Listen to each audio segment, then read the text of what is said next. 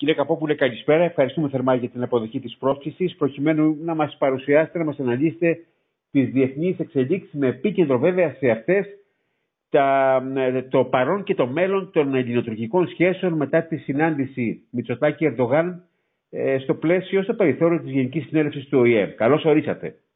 Ευχαριστώ για την πρόσκληση. Κοιτάξτε να δείτε, η Τουρκία βρίσκεται σε μια μεταβατική περίοδο.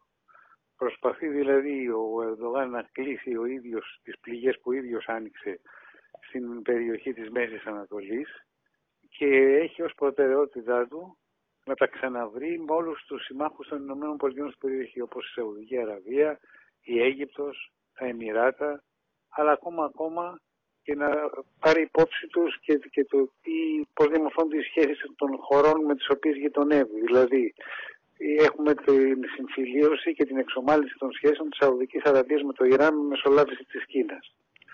Τώρα, σε ό,τι αφορά τις σχέσεις με την Ελλάδα, υπάρχει ένα καινούριο στοιχείο. Παλιά υπήρχε ο ελληνοτουρκικός ανταγωνισμός για ένα τρίτο μάτι, έτσι θα το βλέπε, στο πλαίσιο της νοτιοανατολικής πτέρυγας του ΝΑΤΟ.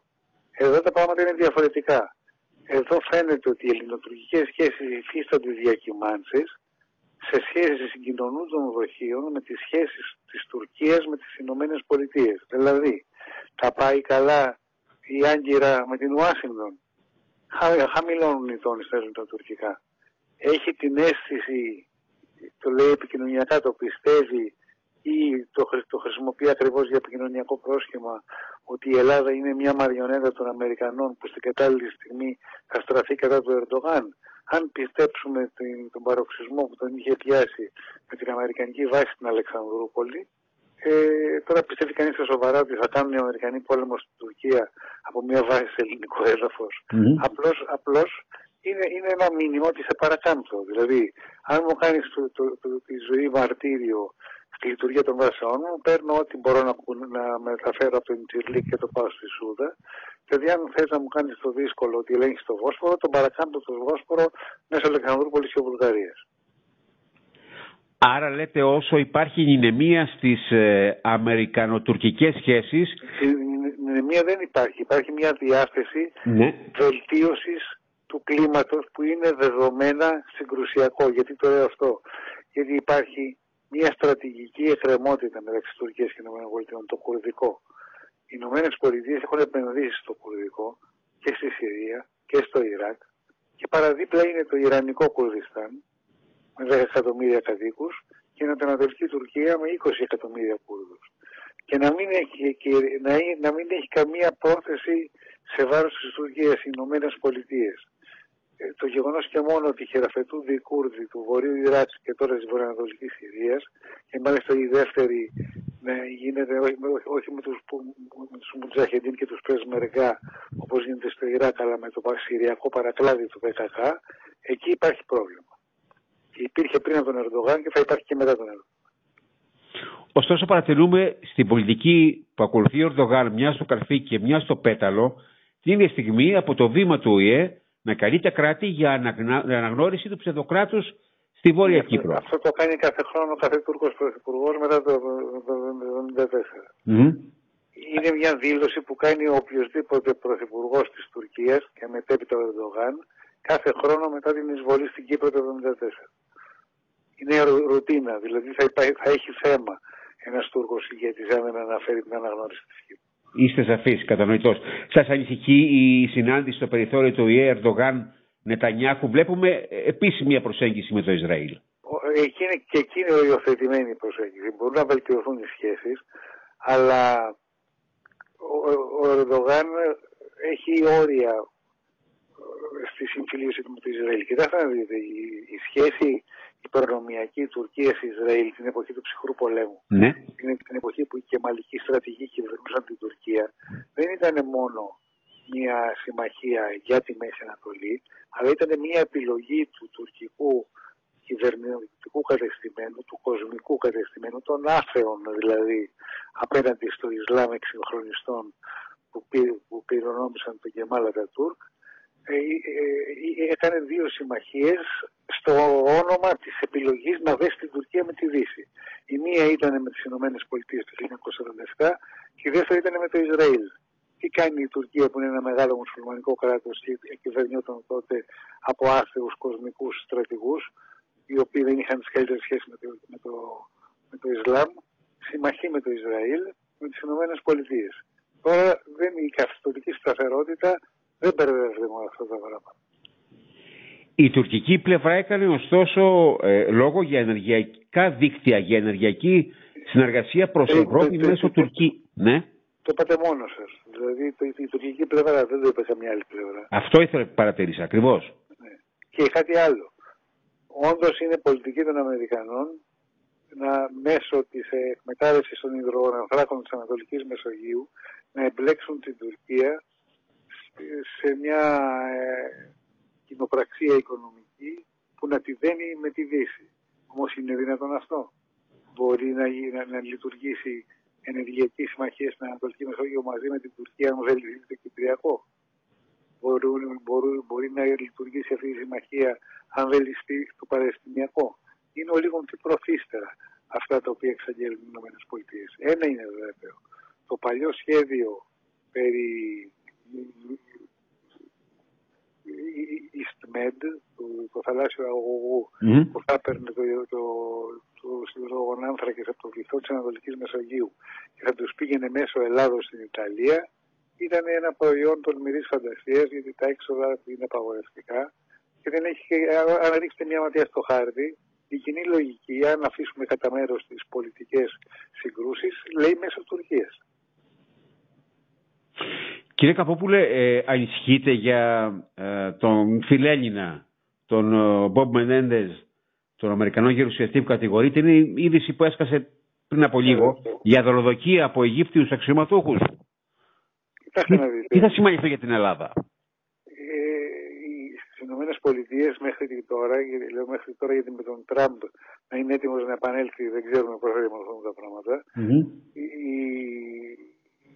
Η εξωτερική πολιτική είχε συνέχεια, υπήρχε κατανομή ρόλων ανάμεσα στην κυβέρνηση, στο Λευκό Οίκο και στο Κογκρέσο. Ναι. Αυτές οι ισορροπίες, η στάση που έχει απέναντι στην Τουρκία ο Μπάιντεν, η στάση που έχει απέναντι στην Τουρκία ο Μενέντες, δεν είναι προσωπικό τους στυλ ή προσωπική τους ευαισθησία και προσέγγιση, ούτε οφείλεται στο γεγονός ότι ο Μενέντες έχει Έλληνες ψηφοφόρους και γυναίκα αρμενικής καταγωγής. Οφείλεται σε μια δεδομένη πολιτική που έχει χαράξει οι Ηνωμένες Πολιτείες απέναντι στην Τουρκία και μέχρι τώρα έπαιζε το ρόλο του κακού αστυνομικού στην ανάκριση. Θα βρεθεί άλλος αν ο Μενέντες αναγκαστεί να καταλήξει την πολιτική. Πέρα τώρα την ευκαιρία που μιλάω μαζί σας, να σας ρωτήσω και για τη δήλωση του υποψήφιου πρόεδρου του ΣΥΡΙΖΑ, του κ. Κασσελάκη, για το λάθος αυτό που έκανε περί ύπαρξης τουρκικού κρατηδίου στα βόρεια της Κύπρου.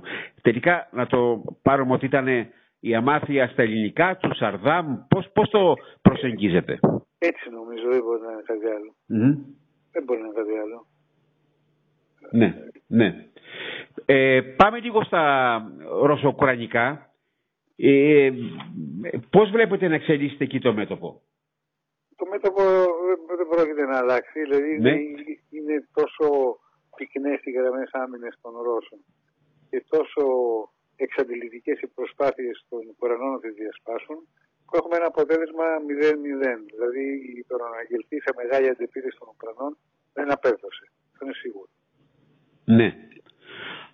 Άρα το επόμενο διάστημα, οι επόμενοι μήνες, το σκηνικό που βλέπουμε θα συντηρείται με αψημαχίες εκατέρωθεν, αλλά χωρίς κανένα ουσιαστικό αποτέλεσμα, λέτε?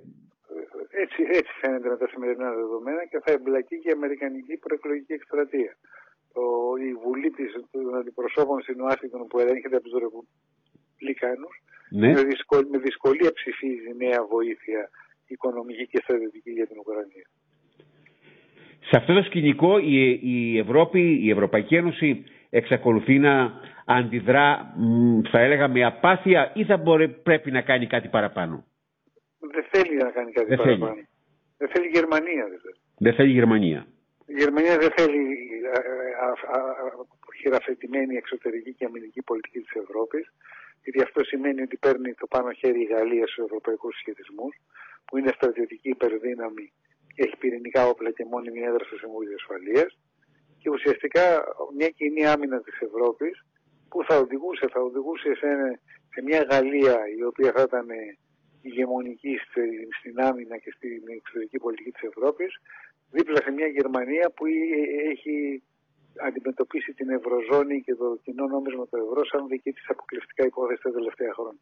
Οπότε η Γερμανία προτιμά μακριά και αγαπημένη να αναθέτει την ασφάλεια της χώρας της και της Ευρώπης στις Ηνωμένες Πολιτείες, παρά με τη Γαλλία όπου εμπλέκονται και οι ευρωπαϊκοί συσχετισμοί. Τελευταία ερώτηση. Η Ελλάδα θα συνεχίσει την ενεργειακή της πολιτική στη θαλάσσια λεκάνη της Μεσογείου, εκεί βέβαια που της αρμόζει το δικό της τμήμα, ή λόγω της ελληνικής προσέγγισης θα έχουμε ένα πάγωμα? Καταρχήν δεν έχει διευκρινιστεί ακόμα πώς θα προσεγγιστούν οι ελληνοτουρκικές διαφορές στο θέμα της οριοθέτησης των θαλασσίων ζωνών. Θα υπάρξει ένα τραπέζι διαπραγμάτευσης για το Αιγαίο και ένα ξεχωριστό για την Ανατολική Μεσόγειο. Και δεύτερον, να δράτω και εγώ της ευκαιρίας να δώσω μια διευκρίνηση. Συνηθίζεται να λέμε ότι έχουμε μία και μόνη διαφορά με την Τουρκία, που αυτή είναι η οριοθέτηση των θαλασσίων ζωνών. Δεν είναι απολύτως έτσι. Δεν μπορούμε να διαπραγματευτούμε την υφαλοκρηπίδα και την ΑΟΖ μεταξύ Ελλάδας και Τουρκίας, αν δεν επεκτείνουμε τα χωρικά μας ύδατα. Είναι η τελευταία ευκαιρία αυτή. Δεν είμαστε υποχρεωμένοι, αλλά αν δεν το κάνουμε, έχουμε χάσει κάθε ευκαιρία άσκησης αυτού του δικαιώματος. Πρώτα λοιπόν η Ελλάδα θα ασκήσει το δικαίωμα της επέκτασης των χωρικών της υδάτων μέχρι και τα 12 μίλια, όχι στα 12 μίλια υποχρεωτικά, για να μπορέσει να διαπραγματευτεί την υφαλοκρηπίδα και την ΑΟΣ. Και όταν θα γίνει η επέκταση των χωρικών υδάτων της Ελλάδος, θα ξαναμπεί και αλλού θα μείνουν οι ίδιοι, αλλού θα αυξηθούν, θα μπει και το θέμα της εναρμόνισης του εναερίου χώρου. Άρα βλέπουμε ότι μια απλή κίνηση για μία και μόνη διαφορά, η οριοθέτηση δηλαδή της ΑΟΣ και της υφαλοκρηπίδας, συμπαρασύρει και την επέκταση των χωρικών υδάτων και την εναρμόνιση του εναερίου χώρου. Άρα είναι λάθος η πολιτική που ακολουθεί η Ελλάδα όλες αυτές τις δεκαετίες? Όχι, δεν υπάρχει τέτοιο πράγμα. Λέτε ότι αν δεν επεκτείνουμε από τα 7 στα 10, δεν πρέπει να μιλάμε για οριοθετήσεις θαλασσίων ζωνών. Όχι. Όταν φτάσουμε στο να λύσουμε τις διαφορές μας με την Τουρκία ή να τις υποβάλουμε σε κάποιο διεθνές δικαστήριο, το δικαστήριο της Χάγης. Εκεί πρέπει να έχουν λυθεί αυτά τα προβλήματα. Από πού θα αρχίσει να μετράει η υφαλοκρηπίδα ή η αποκλειστική οικονομική ζωνή, εκεί που τελειώνουν τα χωρικά ύδατα. Σωστά. Άρα πρέπει να πάμε στα 10 ναυτικά μίλια εμείς.